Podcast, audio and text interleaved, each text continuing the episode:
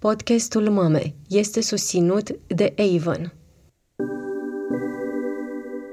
Mama, mami, mami, tati, mame. Ce e o mama? Mama copilul este mama. Ziceam că aveai 2 ani și acum ai 7. Adică eram cu 5 ani mai mic. Suntem Oana Sandu, și Ana Ciobanu iar tu asculți un nou sezon Mame. despre singurătate și solidaritate. Salut! Oana sunt. Bucuroasă ca în acest episod să vă iau cu mine în lumea unei mame care mă lasă mereu cu mintea pe gânduri atunci când o intervievez. Alături de care râd și plâng și atunci când o citesc și a cărui scriitură mi-a fost pansament acum șapte ani, când am devenit părinte și îmi trăiam și eu copleșeala identitară, fără să pricep prea bine ce mi se întâmplă. E vorba de scriitoarea Elena Vlădăreanu, jurnalistă la Radio România Cultural, mamă de două fete, care de aproape trei ani își crește singură copiii. Elena vorbește sincer despre singurătatea unei mame singure, despre cum îi este sprijin o celulă de femei cu ajutorul cărora are zile când poate respira din iureșul de zi cu zi.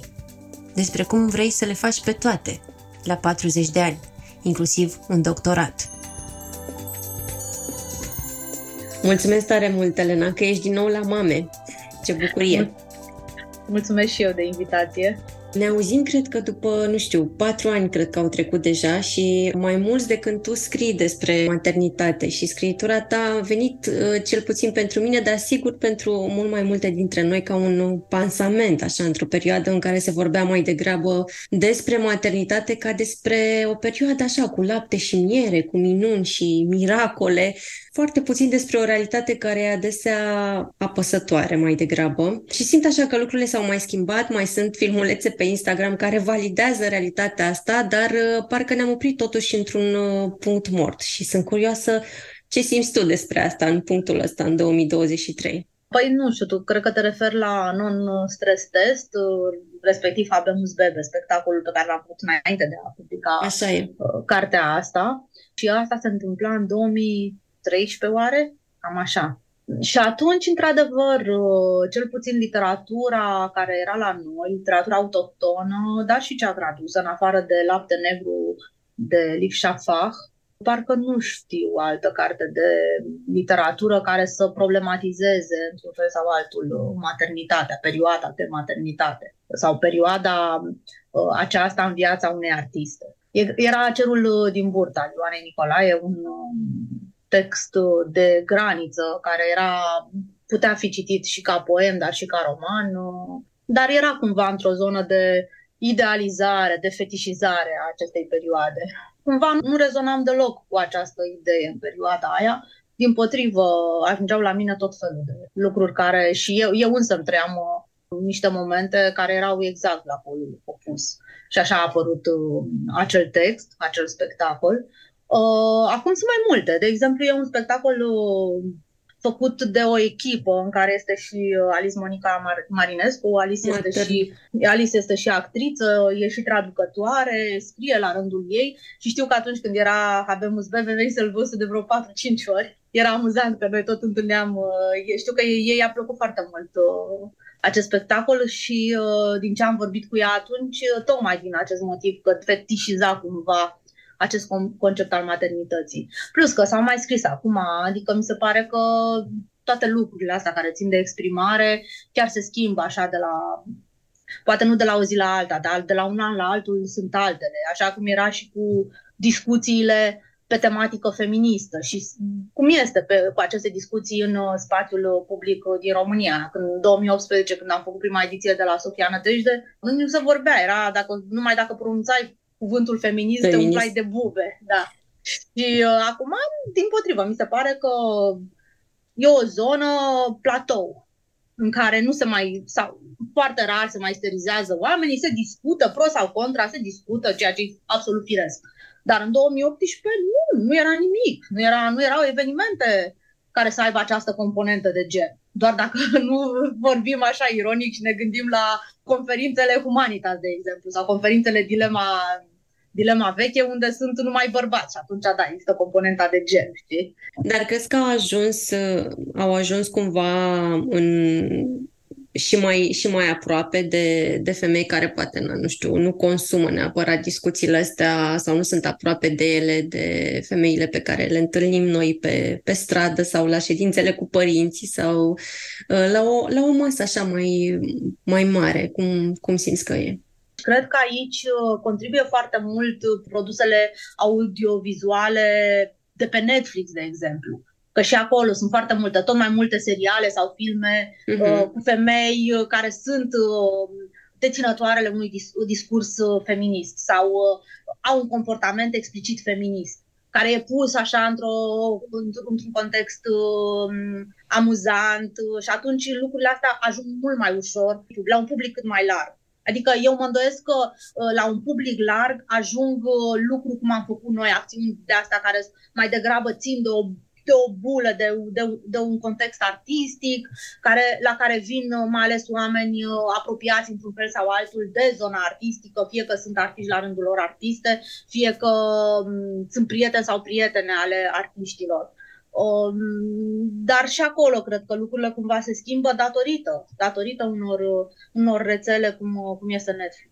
Dar și, nu, ziceai de Uh, de Instagram. Păi era, filmule, era un filmuleț foarte simpatic, pe care probabil îl știm și toți, nu mai, nu mai amintesc acum ce era, dar ăla circula așa, era, se viralizase, adică mai degrabă ajung chestii de astea în care um, o femeie care își crește singură copii sau poate nu, poate într-un cuplu, dar simte se simte copleșită de tot ce înseamnă asta, pentru că pe lângă creșterea copiil, copiilor, educația lor, îngrijirea, îngrijirea lor, are și jobul, are și toate lucrurile din casă, mai degrabă o femeie se simte, își simte sentimentele și frustrările și emoțiile negative validate de un astfel de produs, cum să-l numesc, filmuleț, decât uh, de că vine să vadă un spectacol făcut de mine. Asta sunt puține șanse. Despre ce nu se vorbește totuși suficient și uh, poate e ceva și de care ai vrea tu să, să te ocupe mai departe, poate ai vrea să scrii uh, ceva din zona asta. E ceva ce te apasă, punctul ăsta, mai mult decât uh, copleșeala de dinainte? Mi-e și un somn acum de mi se închid ochii, așa că ți-aș zice că nu vreau să mă mai ocup de nimic. De, de nimic, ok. Vreau să dorm. 20 de ani de acum încolo vreau să dorm și atât. Da, eu nu cred că se vorbește și că nici, nici femeile care își cresc singure copii, mamele singure, nu cred că vorbesc foarte mult despre ce înseamnă chestia asta. Și sunt foarte multe motive. Eu însă ezit în a vorbi sau a scrie despre asta, pentru că um, nu mai e vorba doar despre mine. E vorba și despre copii. Copiii sunt din ce în ce mai uh, conectați la lumea uh, online din jurul lor, toate lucrurile astea ajung la ei, uh, sunt văzute într-un fel, interpretate într-un fel, dar nu doar la ei, la colegi, la profesori și așa mai departe. Și tot timpul am o ezitare pentru că senzația mea este cât de mult mi-aș dori să vorbesc doar despre mine sau să fac aceste lucruri să fie doar despre mine, e imposibil și se vorbește puțin despre asta să zicem că eu sunt un caz fericit, că am unde să stau, am un job, pot să am mai multe colaborări, adică pot să am, am o anumită autonomie, pot să-mi cresc singură fetele, dar cred că sunt situații mult mai grave decât E acolo și o obișnuință de, de izolare. Pur și simplu, societatea nu e pregătită să asculte ce am eu de povestit ca mamă singură și mai bine nu mai povestesc și stau eu cu gândurile mele. Sau e acolo mai degrabă o rușine din asta aproape internalizată, așa, din vechile generații. Oricum, cred că suntem prima generație care divorțează la modul ăsta.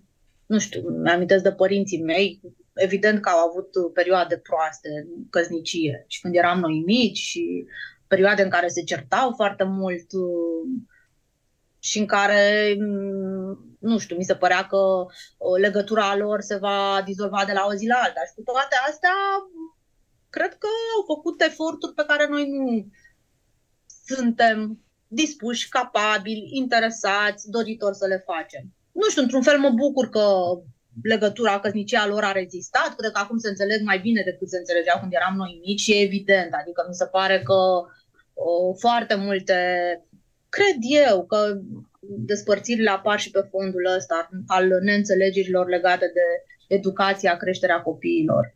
În momentul de față, cred că, se, cred că poți să iei foarte multe decizii, multe dintre ele sunt proaste, multe dintre ele le iei din din anumite motive, pentru că e un curent, e o modă, auzi pe cineva și așa mai departe. Adică e un acces la informația de mare încât uh, ai în față așa o, o plajă absolut nesfârșită de posibilități în ceea ce privește creșterea, educația copilului. Și cred că um, multe discuții apar din aceste motive, că cei doi părinți nu ajung să se sincronizeze, să se pupe pe aceeași, pe aceeași decizie spre deosebire de, deosebire de părinții noștri pentru care lucrurile erau mult mai clare. Adică merge copilul școala de lângă, de lângă casă. Dacă are noroc să fie într-o clasă nu știu de care, foarte bine. E într-o clasă mai nu știu cum, la fel, foarte bine. În clasa șaptea încep meditațiile. Nu contează, nu, nu se mai pune întrebarea, nu se întreba nimeni. Oare este etic? Oare e ok? Exact. Nu e ok? Toată lumea, clasa șaptea, meditație, matematică și română nu existau chestii de astea. La fel, termin, ești în clasa 8 unde dai? Păi te duci, ești copil bun, lasă, că dacă te duci la mate, mate fizică, o să te descurci la toate celelalte. Așa dacă te duci doar la limbi străine, nu te mai descurci la matematică și la biologie. Și atunci era, erau clare, alegi, erau clare, foarte clare aceste decizii. Fără revolte pe, pe când, Facebook. Exact, fără revolte pe Facebook, fără nu știu ce. Pe când acum, hai de capul meu, dăm copilul în sistem tradițional sau uh, step by step, sau Waldorf, sau Montessori, școală privată sau de stat. La privată, oare avem bani? Și chiar dacă avem bani. E... De exemplu, maica mea, eu am divorțat de, să fac trei ani în curând, odată în acești ani nu m-a sunat, oricum nu mă sună niciodată, dar odată nu m-a sunat să mă întrebe ce faci. Ești bine, ai nevoie de ceva, cum te descurci. Niște lucruri de astea, cum să le spun, absolut firești. Și crezi că uh, e din cauza unei rușini pe care o resimte ea față de ceva care în lumea alor noștri părea ceva mai exotic, mai nepotrivit, mai altfel? Nu dacă e neapărat rușine, poate mai degrabă o dezamăgire, o tristețe că eu nu am reușit. Poate că e și o teamă, eu la asta mă, mă gândesc mai degrabă, că e o teamă că dacă eu dacă mă întreabă ce fac, că într-adevăr am momente și știu, sunt oameni cărora chiar le-am și spus asta, nu mă întreba ce fac, pentru că mă bușește plânsul fix în următoarea secundă. Și poate că mamei e teamă și de lucrul ăsta, că dacă mă întreabă ce fac și cum mă descurc, o să-i pun în față o situație pe care ea nu va ști, cu care ea nu va ști ce Cum să o gestioneze? Exact, ce să facă? Să vină, să mute aici? E nu, ea e foarte legată de casă, de pisici, de găini, de whatever, nu contează. Nu, niciodată nu s-a pus problema, adică, na, am prietene, prieteni, cunoștințe, ai căror părinți s-au mutat cât mai aproape de ei, mai ales în momentul în care au apărut, au apărut copii, cu atât mai mult dacă apare un divorț, na, să faci așa uh, această celulă, de, chiar se vede așa forma asta de celulă în mișcare, părinții ajung să meargă după copii. Deci mă bucur că această autonomie pe care am avut-o eu toată viața o au și acum că sunt la bătrânețe și că nu depind de mine, adică nu sunt în discursul ăla, aulă, dacă voi plecați, vă mutați, nu știu unde noi murim. Chestia asta ar fi așa o presiune enormă pe mine. Eu cumva am o libertate, nu plec pentru că nu vreau să plec sau pentru că nu mi se pare că dacă aș pleca de aici mi-ar fi mai bine în altă parte. Dar nu mă ține o legătură de asta care să pună presiune atât de mare pe mine. Și mai ales de când ești mamă singură, tu cum ți-ai găsit uh, tribul, cercul ăsta de solidaritate, celula asta despre care vorbeai mai devreme? Îmi se pare că, nu știu, de, de când am rămas singură cu fetele, s-a creat așa o legătură, am un cer de prietene, exclusiv prietene, și lor le mulțumesc, în fiecare zi le mulțumesc. Că nu-ți imagina acum că sunt niște ajutoare sau susțineri de astea, habar n-am, dar chit că vorbim la telefon zilnic, că ne vedem când ne vedem.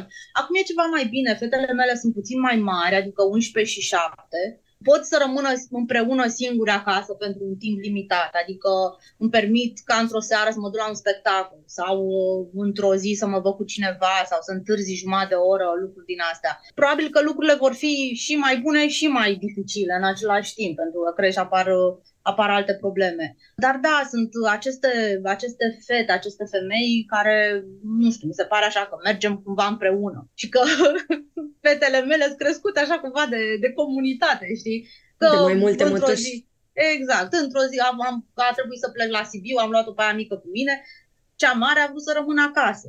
A trebuit să vină o prietenă să stea cu ea și cine sunt uh, mătușile acestea? Erau prietenele tale de dinainte? Le-ai, te-ai împrietenit cu ele fiind mamă și având copii de vârste similare sau, sau cum? Sunt prietenele mele din totdeauna apare, deși cele mai multe sunt din ultimii câțiva ani o, mă distrează Eva că tot timpul zicea, zice așa cu admirație, ceea ce este mare lucru să obțin o admirație de la, de la Eva. Zice că uh, îmi place de mami care are prietene de toate vârstele, și de 23 de ani și de 80 de ani. Și cam așa este. Dar nu sunt, nu sunt mame ale, ale colegilor. Cumva, știi, când am, când a început, când a intrat Eva la școală, a făcut un semestru la Valdă. La, era un proiect uh, în școala 87, parcă, care era lângă noi și era un, o clasă Waldorf.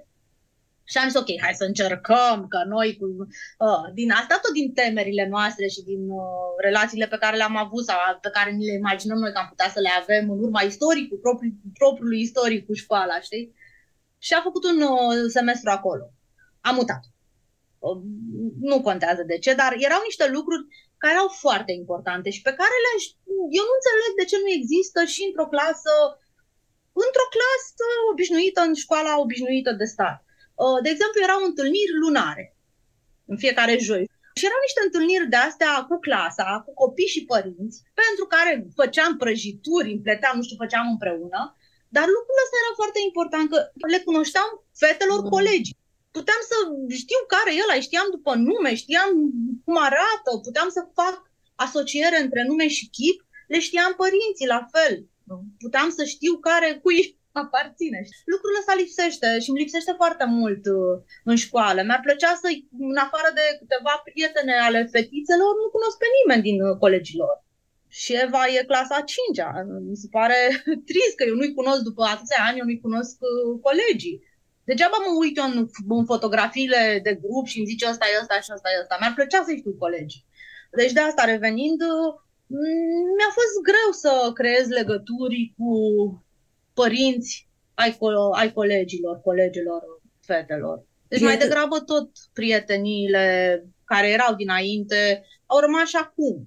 Chiar s-au sudat, poate prietenele din, din tribul ăsta al vostru mm, reușești și să te vezi cu ele, adică să scapi de uh, singurătatea asta care Până la urmă e super apăsătoare în iureșul de a avea grijă singură de, de doi copii. Uh, sunt acolo și pentru momentele acelea. Povesteai tu chiar într-un text recent că uneori îți dorești atât de mult o întâlnire cu alți oameni decât, nu știu, colegi de muncă sau alți oameni din, din jurul nostru din, din fiecare zi, dar uneori nu mai știi nici ce să mai spui. Vii la întâlnirea aceea și te gândești tot la copii, de fapt. Uh, da, acum am mai și prins într-o, într-un moment bun. Eu am așa, am o perioadă, să zicem, lungi, de aproximativ o lună poate, în care sunt bine.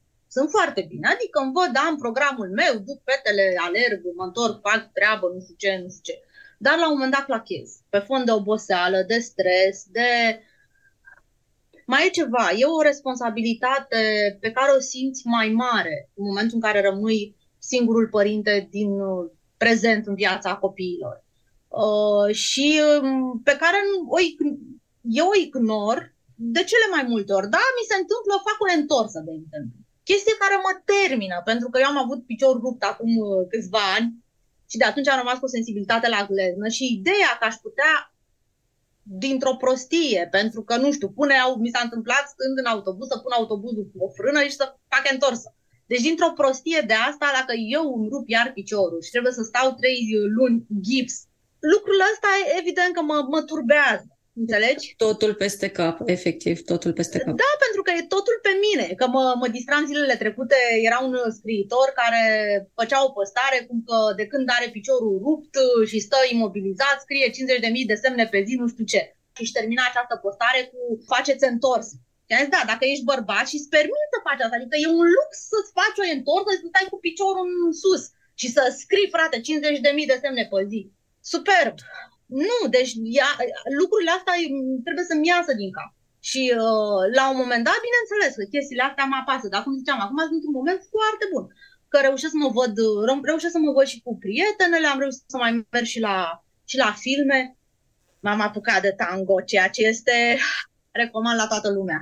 Este fabulos și cred că chestia asta mi se pare așa. Eu nu am dansat niciodată nimic, niciodată nimic, nu știu cum să spun. Nu, în momentul în care mă ridicam de pe scaun, la discotecile din tabără, mi se părea că toată lumea se uită la mine și cât de penibilă sunt. Ei bine... Și cum ai ales asta? Cum ai ales să spargi gheața în, în tot iureșul acesta? Am găsit o, era o reclamă pentru o lecție demonstrativă de 8 martie și am zis mă duc. Ceea ce am și făcut. Nici nu știu dacă mi-a plăcut neapărat. Cred că mi-a plăcut mai degrabă ideea că pot să fac asta. Sunt o împiedicată, deci nu-ți imagina că eu sunt acum o dansatoare și că fac chestii de alea cu piciorul prin aer. Nu, nu sunt. O să fiu peste. Dar îmi dă, știi, apropo de libertate, mi se pare că am această libertate să fac lucrul ăsta și nu mă simt judecată, nu mă simt nici cum, adică asta e. Ai avut momente când, de fapt, te judecai tu pentru astfel de alegeri înainte sau pentru faptul că nu puteai să iei astfel de alegeri? Uh, nu știu dacă mă judecam neapărat. Cred că mai degrabă era o frustrare foarte mare că nu, nu găseam timp, energie. Dar acum cumva am, am fixat un program. Eu miercuri asta fac, miercuri seara. Nu fixez nimic atunci pentru că mă duc să mă fac că dansez. Da, mi-amintesc de textul ăla de care zici tu, un text pe care l-am, l-am scris nici nu, nici nu e atât de mult timp de atunci. Acum vreo două luni, cred, nu? De 8 martie, apropo de Ah, chiar de 8 martie, ia, chiar de, nu, nu m-am apucat de tango, de-aia, de-aia așa textul ăla, zic eu, de-aia. Și probabil că l-am scris într-un moment de ăsta în care eram extrem de obosită și atunci când sunt foarte obosită și uh, așa parcă văd mai clar toate astea, știi, toate părțile, părțile grele înțelegi? Și chestia asta de responsabilitate de care îți spuneam și tot programul, adică că altfel e, el intră în rutină și nu stau să mă gândesc la ce fac eu în timpul, în timpul unei săptămâni, de exemplu. Dar dacă sunt foarte obosită și sunt mai multe zile la rând în care mă trezesc la 5 pentru că am de lucru și pentru mine și pentru radio și pentru nu știu ce mai am și trebuie să la 6 să scol fetele și mai departe, ca să pot să reușesc să fac ceva în ziua aia, lucrul ăsta se simte, știi? Devin extrem, de, de extrem de obosită și atunci se văd, văd și mai clar frustrarea și văd și mai clar ideea asta de nedreptate, adică e și un drive. Ea te împinge și să te așezi și să scrii? Mai degrabă, exact, nu? exact, exact, pentru că am această chestie pe care o aveam din, de când eram mică, știi, de justițiară, pe care tot eu încerc, tot încerc să mi-o pun eu așa, să mi-o uh, pun uh, la colț, uh, dar fix în acele momente de oboseală, uh, iese și scoate colții. Și atunci am, încep să mă gândesc la nedreptatea, la această nedreptate, despre care, da, iar mă întrebam mai devreme dacă se vorbește despre asta, despre situația mamelor singure, Uh, nu, nu se vorbește, nu se vorbește nici, nici despre această nedreptate. Și, este, și care este, mi se pare, o nedreptate și legală până la urmă în mod normal, eu așa aș vedea lucrurile ca mm, responsabilitățile pentru creșterea, educația copiilor, sănătatea copiilor, să fie împărțite în mod echitabil între cei doi părinți. Pun aici un asterisc, sigur, um, în situațiile în care există abuz de o parte sau de cealaltă, situațiile acelea trebuie analizate separat, dar în condițiile în care cei doi părinți au divorțat căzând de acord că viața lor împreună s-a încheiat și că viața lor împreună nu mai poate să, să meargă, nu, nu poate să continue, deci trebuie să oprească acolo, ei rămân părinții copiilor. Și mi s-ar părea normal ca tot ce înseamnă creșterea, educația, sănătatea, bunăstare, viața decentă a copiilor să fie împărțit egal între cei doi părinți. Lucrurile astea nu se întâmplă sau poate că nu se întâmplă doar pe hârtie în, multe, în cele mai multe cazuri. Se Apropo ce ziceai despre legi și drept, da, în, în legislație avem asta, dar în da. realitate multe cazuri nu avem asta. Și despre exact. asta nu vorbim, apropo de... Și despre de ce asta nu vorbim. Și am, am auzit în jurul meu tot felul de uh, situații în care bărbații încearcă să ocolească legea, adică își, de exemplu, își trec salariul minim pe economie doar ca să dea un, o alocație cât mai mică copiilor, deși ei nu se gândesc că banii ăia sunt pentru copii. Și faptul că aceste neînțelegeri dintre părinți, dintre foștii soți, ajung să reflecte, de fapt, dorința de răzbunare a unuia față de celălalt. Mi se pare că suntem mai imaturi decât copiii noștri. Cred că copiii noștri puși într-o situație din asta știu să zică, băi, ăștia sunt copiii, ăsta e uh, părintele pe care fostul meu sos, fosta mea soție pe care eu nu mai suport acum, dar ăștia sunt copiii mei. Multe dintre cele care nu sunt neapărat uh, mame singure, nu știu, ni s-a întâmplat ca o săptămână, o lună, habar n-am să fim de fapt uh, părinți singuri din, din diverse motive și pot să înțeleg foarte, foarte bine ce înseamnă ideea asta de a fi singurul adult din viața copiilor când ai luat tu contact prima oară cu sentimentul acela, cum, cum a fost? Nedrept? Adică cum te-ai împăcat cu ideea asta? Eu nu cred că există o primă oară. De fapt, lucrurile așa, de la, din punctul în care cei doi, cel puțin așa, a fost la noi. În momentul în care uh, tatăl fetelor s-a mutat, a fost clar. Și, uh, bun, acum el e plecat din țară și s-a mutat. Adică, în momentul de față, sunt bunicii, care sunt în București și care mai au fetele. Dar toate lucrurile astea care țin de, nu știu, dacă se îmbolnăvesc, dacă asta, tot timpul au fost primit. Chiar și atunci când el era încă în țară. E foarte greu să recompun acum o anumită stare, o anumită acea furie pe care o simt uneori sau acea reacție a mea la această nedreptate, dacă vrei. Că eu am și așa, mi se pare că mintea mea se autoigienizează, dacă vrei. Adică în momentul în care e un platou de ăsta în care suntem bine, fetele merg la școală, eu am, nu fac ce am eu de făcut, activitățile mele, nu mai, nu, nimic nu mai contează, știi? Și mai e ceva care e foarte important. A venit primăvara în sfârșit, da? E frumos afară și lucrul ăsta pe mine mă, realmente mă, mă salvează. Adică, știi, chiar dacă n-aș, n-aș reuși să fac nimic într-o zi, dacă eu dimineața reușesc să merg în parc, poate că nu pot să fac o tură de parc, dar măcar că mă duc în parc și au niște păsări și mă uit la niște rațe și așa, chestia asta e perfect. E un început de zi perfect. Nici nu, aproape că nici nu-mi doresc altceva, știi? Și să fie fetele sănătoase. și bine. Compania Avon este preocupată nu doar să aducă femeilor frumusețe și oportunități de carieră, dar și să le îmbunătățească viața, promovând respectul pe care societatea îl datorează rolului lor în dezvoltarea socială.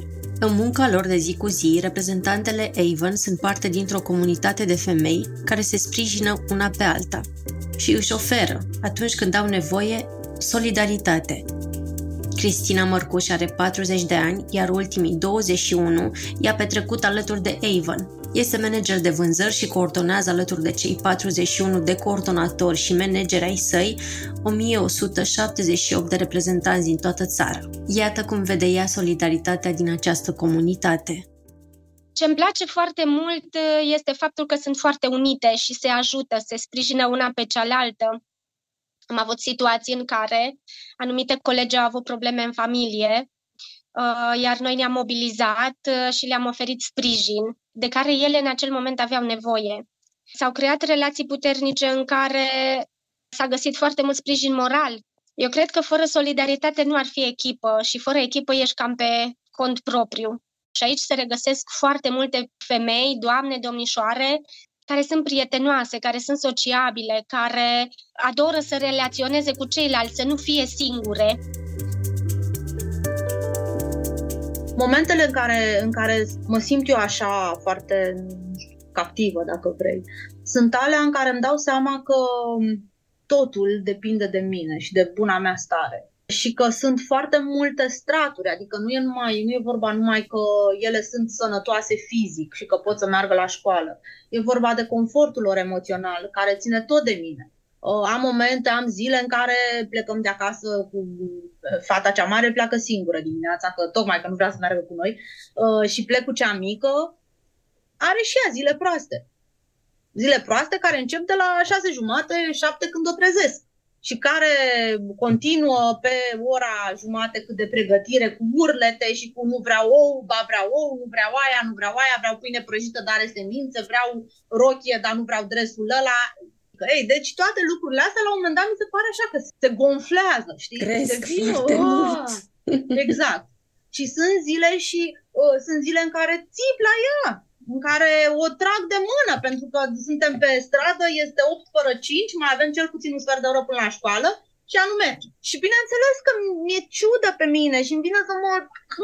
Și doar tu ești acolo. Pe cine să dai Exact. vina decât pe tine? Exact, exact. Și e, e clar că uh, ea nu are nevoie ca eu să mă enervez și mai mult.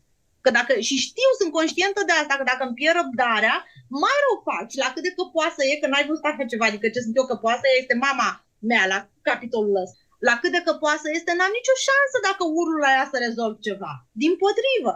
Numai că nu-mi găsesc în fi tot timpul această resursă minune în care să zic eu sunt o zână bună și aștept să meargă copilul Camelcu, că este una dintre torturile pe care le aplică, mi le aplică uneori diminețile, vrea să meargă Camelcu. Vă rog. La propriu. Uh, la Și propriu, spune exact. asta. Da, zice, acum sunt melc. Și eu trebuie să intru în acest joc, numai că sunt zile în care nu pot, pentru că sunt obosită, că n-am chef, că nici nu contează. Și revenind, ziceam că e vorba de, de multe straturi. Eu trebuie să fiu aici, să fiu pentru, pentru uh, dispozitiv de hrană, adăpost, uh, bani de buzunar uh, și așa mai departe. Și dar Reglare totodată să fiu- emoțională. Exact, să fiu și asta, asta mi se pare și de asta mi-e teamă cel mai mult. Că de fapt eu nu sunt capabilă și că nu sunt suficient de nu știu cum, să, cum aș putea să fiu pentru a le oferi lor acest confort emoțional de care au nevoie. Și îmi zic, adică după aceste momente în care mă supă și mă enervez, mă gândesc și zic, bă, dar și ele mititelele, că poate căcat, poate au o zi proastă, poate că e dor de taxul și nu știe să, să-mi zică, să verbalizeze, să zică, mami, mi-e dor de tati. Ca eu să pot să îmi pun în scenă empatia și toate chestiile astea și hai să vorbim și ce simt și vrei să-l suni și așa mai departe. Dar poate că ea nu vrea să verbalizeze așa în ziua aia, poate că ar vrea ca eu să observ asta și poate că așteaptă ca eu să o întreb asta și că eu nu sunt suficient de intuitivă să fac asta. Și atunci ea se frustrează și nu-i place dresul pe care îl propun, nu-i place rochia, aruncă nu știu ce prin casă, habar n-am. Vrea să mai stea cu capul pe pisicele și eu mă enervez, știi? Și a, aici mă, cu asta nu mă împac, dar nu mă gândesc. Partea bună e că nu mă gândesc tot timpul la ele. O chestie cu care mă, de care încerc să mă conving. Eu știu ce se întâmplă cu ele când, când sunt lângă mine, când sunt în casă. Nici atunci în totalitate. Dar în momentul în care ele ies din casă și merg la școală, merg așa, eu puterile mele, superputerile mele, se opresc. Foarte bine că se opresc. Că nu vreau să fiu o mamă de aia care știe tot, frate. Dar totodată sunt conștientă că așa cum pe mine mă poate influența negativ interacțiunea cu alți oameni și pe ele le poate influența la fel. Și da, asta îmi spun, că această fantasmă de control, de a ști tot, de omnisciență, omnipotență, încetează și trebuie să înceteze. Că nu pot să fac mai mult, de, mai mult decât fac. Habar n-am. Cu siguranță pot mai mult de atât, dar nu vreau să nu vreau să-mi pun la încercare aceste puteri și, și nici să mi le pun altcineva la încercare. Apropo de omnisciența asta, ți se întâmplă să te vezi ca și cum ai fi doar mamă, acest personaj în viața ta și te sperie treaba asta? Băi, să știi că am, am momente în care invidiez o anumită liniște, știi, și o anumită împăcare cu situația pe care o au anumite femei. Cred că mă speria imediat după ce am născut-o pe Eva.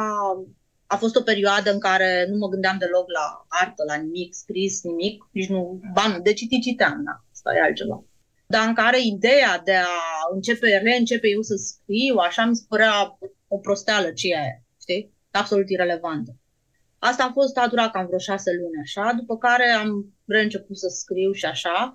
Și cred că la un moment dat a fost un fel de, nu panică, un fel, un fel de, nu știu cum să, să-i spun, de conștientizare, de cunoaștere, știi? De, li, de cunoașterea limitelor. Că vin și astfel de perioade. Sau mai degrabă pentru mine, pentru mine și pentru bunăstarea mea e suficient dacă mă mulțumesc, e bine dacă mă mulțumesc cu atât și mi-am dat seama că nu e bine și că eu, ca să fiu bine, sunt compusă din toate bucățile astea. Din natură, din a fi singură un moment, o oră, două și 10 minute de a fi fără ele. Uneori, uh, că am avut o perioadă lungă din uh, cam de la mijlocul lui martie până acum după Paște, în care am fost tot timpul cu ele, în diferite contexte, dar am fost practic tot timpul împreună. Deci au fost aproximativ două luni. Și într-o zi m-am dus la supermarket singură sau la piață. A fost o chestie de jumătate de oră. Și eram, adică și chestia asta contează și toate momentele astea. Eu sunt făcută și din scris, eu sunt făcută și din uh, asta să mă gândesc la doctorat, de exemplu, că mai, doar mă gândesc la el. Ca eu să fiu întreagă, trebuie să mă ocup de, mă ocup de fiecare bucățică din asta. E cu adevărat o asumare și poate unele dintre noi, nu, nu știu, n-am ajuns acolo poate nici la 5, 6, 7 ani ai, ai copiilor sau mai târziu tu ai muncit la asumarea asta sau muncești zi de zi să știi că, da, sunt uh, întreagă când mă ocup de toate arile astea din, uh, din viața mea și de toate aceste identități. Simți că uneori dacă e o stare mentală mai proastă, te îndrepți doar spre una dintre ele și spui, na, nu știu, nu o să mai scriu niciodată, asta e, s-a terminat.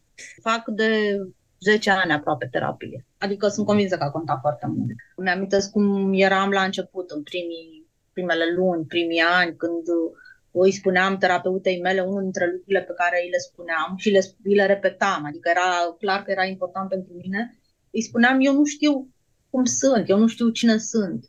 Mi-e foarte greu să-mi dau seama ce vreau, ce îmi place, pentru că a, generația noastră, cum eram noi când eram copii, țin minte că maica mea era foarte mândră de mine și de fratele meu, că eram cu minți.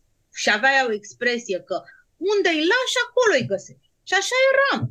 Deci am în minte o imagine cu mine și cu fratele meu, eram mititei și ne-au dus la sat, la bunicii din partea tatălui la sat și ne-au lăsat pe pat acolo un timp. Când s-au întors, noi eram tot acolo. Deci cumva mă văd așa, îi văd pe acei copii, pe acei doi frați din exterior. De ce eram atât de cuminți? De ce ne doream atât de mult să fim pe placul autorității? Mă enervează fetele, deci mă enervează că ne certăm. Mi se pare că nu au nicio treabă cu mine, cu nimic. Dar totodată, poate că e bine așa, poate că e bine să nu ia toate lucrurile de gata. Dacă eu le zic, băi, nu e ok, e, trebuie să citiți, frate, citiți.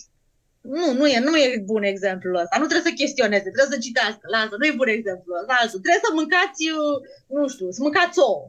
Dar asta pot să chestionez. Zic că nu am dat numai exemple proaste eu nu știu cum, cum aș fi fost când eram mică. Poate că aș fi fost zăpăcită cum e fica fetița mea cea mică, că mi se pare că semăn cu ea. Dar eu, de fapt, sunt, sunt conștientă și știu că semănam, eram și ca fetița mea cea mare. Și că încă din preadolescență, adolescență, eu m-am poziționat într-o, într-o atitudine de revoltă față de părinți, într-un uh, dezacord față de mama, față de tata. Orice îmi propuneau ei, luam din start cu nu. Deci degeaba mă înfur eu pe Eva că la orice i-aș propune ea zice nu, pentru că fix așa făceam și eu. Dar nu știu de fapt cum eram eu când, sau cum, aș, cum aș fi fost eu când eram mică, dacă nu mi-aș fi dorit să fiu pe placul adulților, dacă nu mi-ar fi fost frică, pentru că ne era frică de bătaie, de umilință, de toate astea, cum aș fi fost eu? Cum am fi fost noi, copii? Nu știu acum dacă e doar cazul meu, dar era și această etică de origine creștină nu faci chestii, nu minți, nu furi, nu pentru că nu e bine, că habar n-am, ci că ajungi în direct, direct în iad. Se supără, Doamne, Doamne, și te vede. Atunci când am început terapia, deseori spuneam lucrul ăsta. Eu nu știu cum sunt.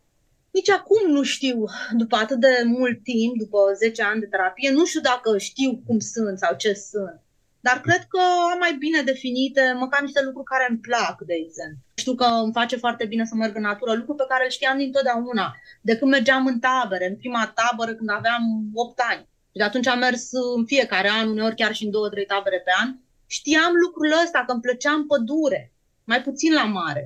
Că fiind mai aproape de mare nu m-a interesat de mult, dar îmi plăcea în pădure și acum, dacă în momentul în care stau între copaci, așa, simt că realmente îmi place de mor, vreau să fiu acolo.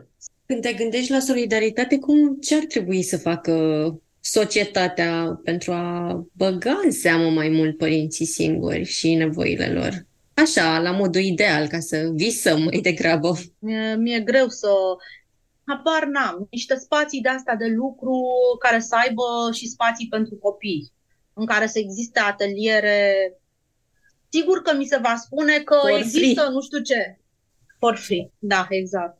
E, Asta voiam să zic, că sunt cu siguranță spații și în București în care sunt cafenele cu loc de joacă alături unde dai 50 de lei pe oră și câte 20 pe următoarea jumătate de oră.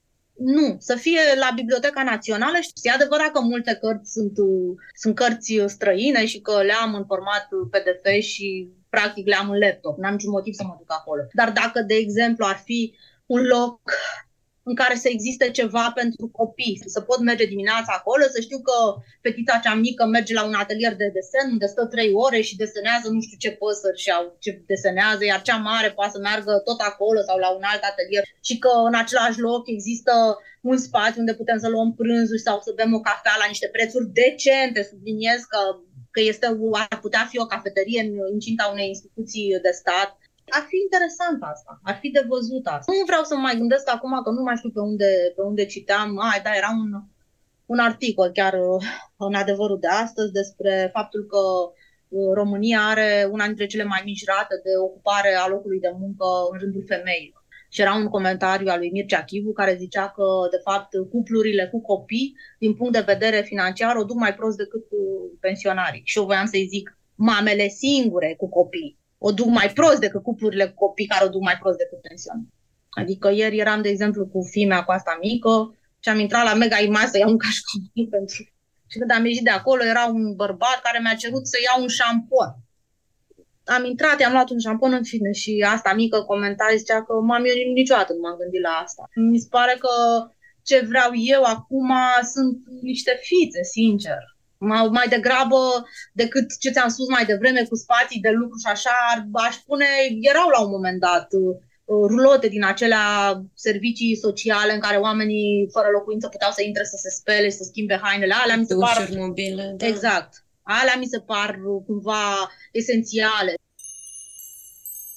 Dacă vrei ca o concluzie, că da, mi-aș dori și probabil că dacă asta să mă gândesc, aș găsi nu știu câte soluții și idei de nu știu ce, dar totodată mi-e rușine, sincer, să mă gândesc la lucrurile astea. Dar poate dacă vorbim mai mult despre asta, Poate, nu știu. are Poate, curajul nu știu, să vorbească nu la știu. rândul despre povestea Și asta, știi, apropo de, apropo de doctorat.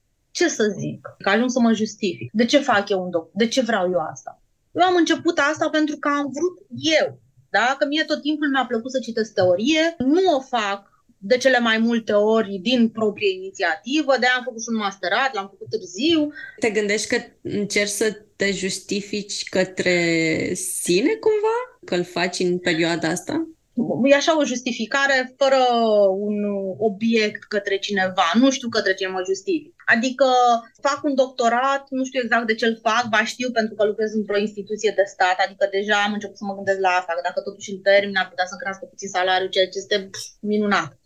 Dar totodată, dacă mă interesează atât de mult, de ce nu reușesc să mă... de ce nu e o prioritate? Și mă simt foarte vinovată din acest motiv, că nu e o prioritate.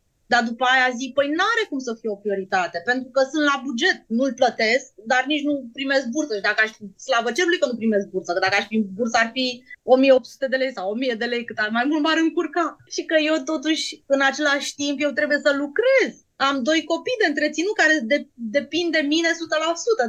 Nu ai cum, la 40 de ani e foarte mișto să faci doctorat la 40, dar totodată, nu știu, dar pe vremea mea, când terminai facultatea, am prins licența de 4 ani, nici măcar masteratul nu era așa un must. Și pentru că nu era obligatoriu și nu l-am fă- pentru că nu l-am făcut imediat ce am terminat licența, nici doctoratul n-a părut că intră în acest flux. Mi se pare că cei care sunt studenți acum sau care sunt în ani terminali uh, sunt cumva conștienți de această curgere a lucrurilor. Adică termină licența, se înscriu la master și dacă le-a plăcut sau descurcat, imediat se înscriu la doctorat și ajung să fie doctoranți la 20 și cât? 25 de ani. Ceea ce, din anumite puncte de vedere, e foarte bine. Adică, la 25 de ani, nu știu dacă încă te mai ajută părinții, dar poate că îți permit un job mai mic, poate n-ai încă copii, poate că nu ai încă o rată, și doctoratul poate fi atunci, poate fi o prioritate, cercetarea poate deveni o, deveni o prioritate, dar pentru mine acum, din păcate, și mă simt groaznic de vinovată pentru asta, nu e, nu are cum să fie o prioritate. Nu are cum să fie. Îți mulțumesc tare mult, Elena. Eu îți mulțumesc.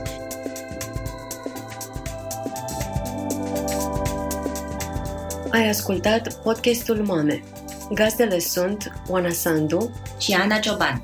Podcastul Mame a fost creat în 2018 de publicația Tor. Sezonul de acum este produs de Scena Nouă. Editor de sunet Mara Mărăcinescu. Tema muzicală a fost creată de Răzvan Gabor, iar cea vizuală de Loreta Isaco Jocariu. Vocile copiilor sunt ale lui Alice și Vic Petrică și Dora Lungu.